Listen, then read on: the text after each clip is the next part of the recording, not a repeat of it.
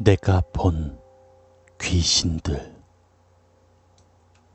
제 친구 중에도 귀신을 보는 친구가 있는데, 저는 그 친구와는 좀 다르지만, 가끔 집에서 이상한 현상을 보거나 한기를 느끼곤 합니다. 이게 실제로 귀신을 본 것인지 아니면 그저 무서웠던 저만의 착각인 건지 모르겠지만 그 여러 가지 현상들에 대해서 이야기해 보겠습니다. 첫 번째. 동생과 저는 부엌에서 과일을 먹고 있었습니다. 저희 집 부엌은 밥상이 조금 커서 가족끼리 밥 먹을 때나 사람들이 놀러 올 때 이외에는 밥상을 벽에 붙여 놓습니다. 그날은 저희 둘밖에 집에 없어서 밥상을 붙여 놓은 채로 동생과 나란히 앉아 있었습니다. TV를 보고 있던 저는 과일을 집기 위해 시선을 밥상 쪽으로 돌리고 있었는데 동생이 제 옆쪽으로 다리를 쭉 펴서 떨고 있는 겁니다. 저는 장난으로 동생에게 아, 야, 발냄새 나니까 다리 치워. 라고 이야기하면서 동생을 쳐다보았는데 동생은 앞바다리를 하고 있던 겁니다. 동생은 무슨 소리 내는 듯한 얼굴로 저를 보고 있었고요. 동생은 기분 나빠졌는지 방으로 들어갔고 저는 무언가 찝찝한 느낌에 동생이 있던 자리로 가서 다리를 뻗어보았습니다. 그런데 보이지 않더라고요. 제 다리가. 위치상 보이지 않는 것이 아니라 정말로 보이지 않았습니다. 동생이 저보다 다리가 긴 것도 아니고 비슷한데 보이지 않는다니. 제가 본 건 무엇이었을까요? 두 번째. 저희 집이 주택이라 건물이 두 채로 나뉘어져 있습니다. 그중 부모님 방을 설명하자면 건물 안에 방과 화장실이 있는 그런 구조입니다. 저는 세수를 하기 위해 비누가 있는 부모님 방 화장실로 갔고 수건으로 물기를 닦으며 조그마한 창문으로 밖을 보았습니다. 그런데 얼굴이 긴 여자가 저를 보고 있는 겁니다. 분명 저 창문은 땅이랑 3미터 정도 떨어져 있을 텐데 말이죠.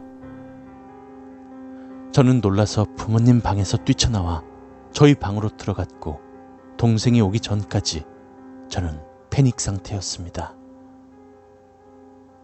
그 이후 저는 부모님 방 화장실을 갈 때면 창문을 보지 않고 바닥만을 봅니다.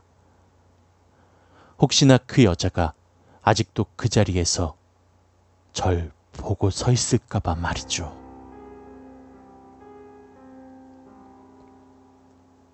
세 번째.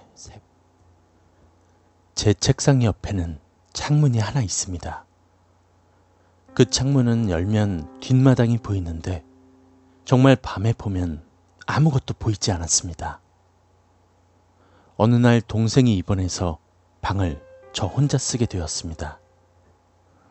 엄마는 동생의 부탁으로 병원에서 주무신다고 하셨고, 아빠는 작은 아빠를 도와준다고 늦는다고 하셨습니다.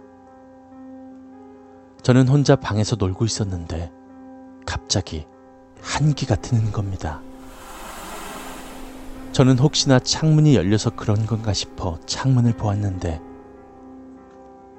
눈구멍이 없는 여자가 입을 벌린 채 팔을 쭉 펴고 창문에 매달리다시피 붙어 있는 겁니다. 저는 그냥 기분 탓이겠지 싶어 휴대폰을 계속 보았는데 계속 시선이 창문 쪽으로 가더라고요.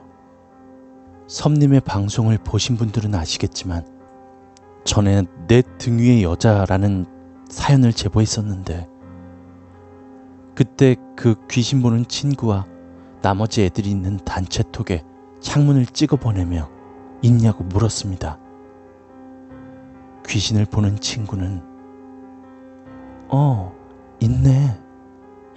매달려서 너 보고 있어. 라고 말하는 겁니다. 마치 밥 먹었냐는 물음에 어, 먹었어. 라고 대답하든 말이죠. 어쨌든 무서워져서 괜히 허세를 부리며 물티슈로 창문을 닦았고 기 때문인진 몰라도 창문의 얼굴 모양은 사라졌습니다. 이번에도 친구에게 창문 사진을 찍어 물어보았고 친구가 정말로 사라졌다고 이야기했습니다. 괜히 뭔가가 뿌듯해진 저는 마음 편히 휴대폰을 보고 있었는데 이번엔 문 쪽에서 무언가 한기가 느껴지더라고요.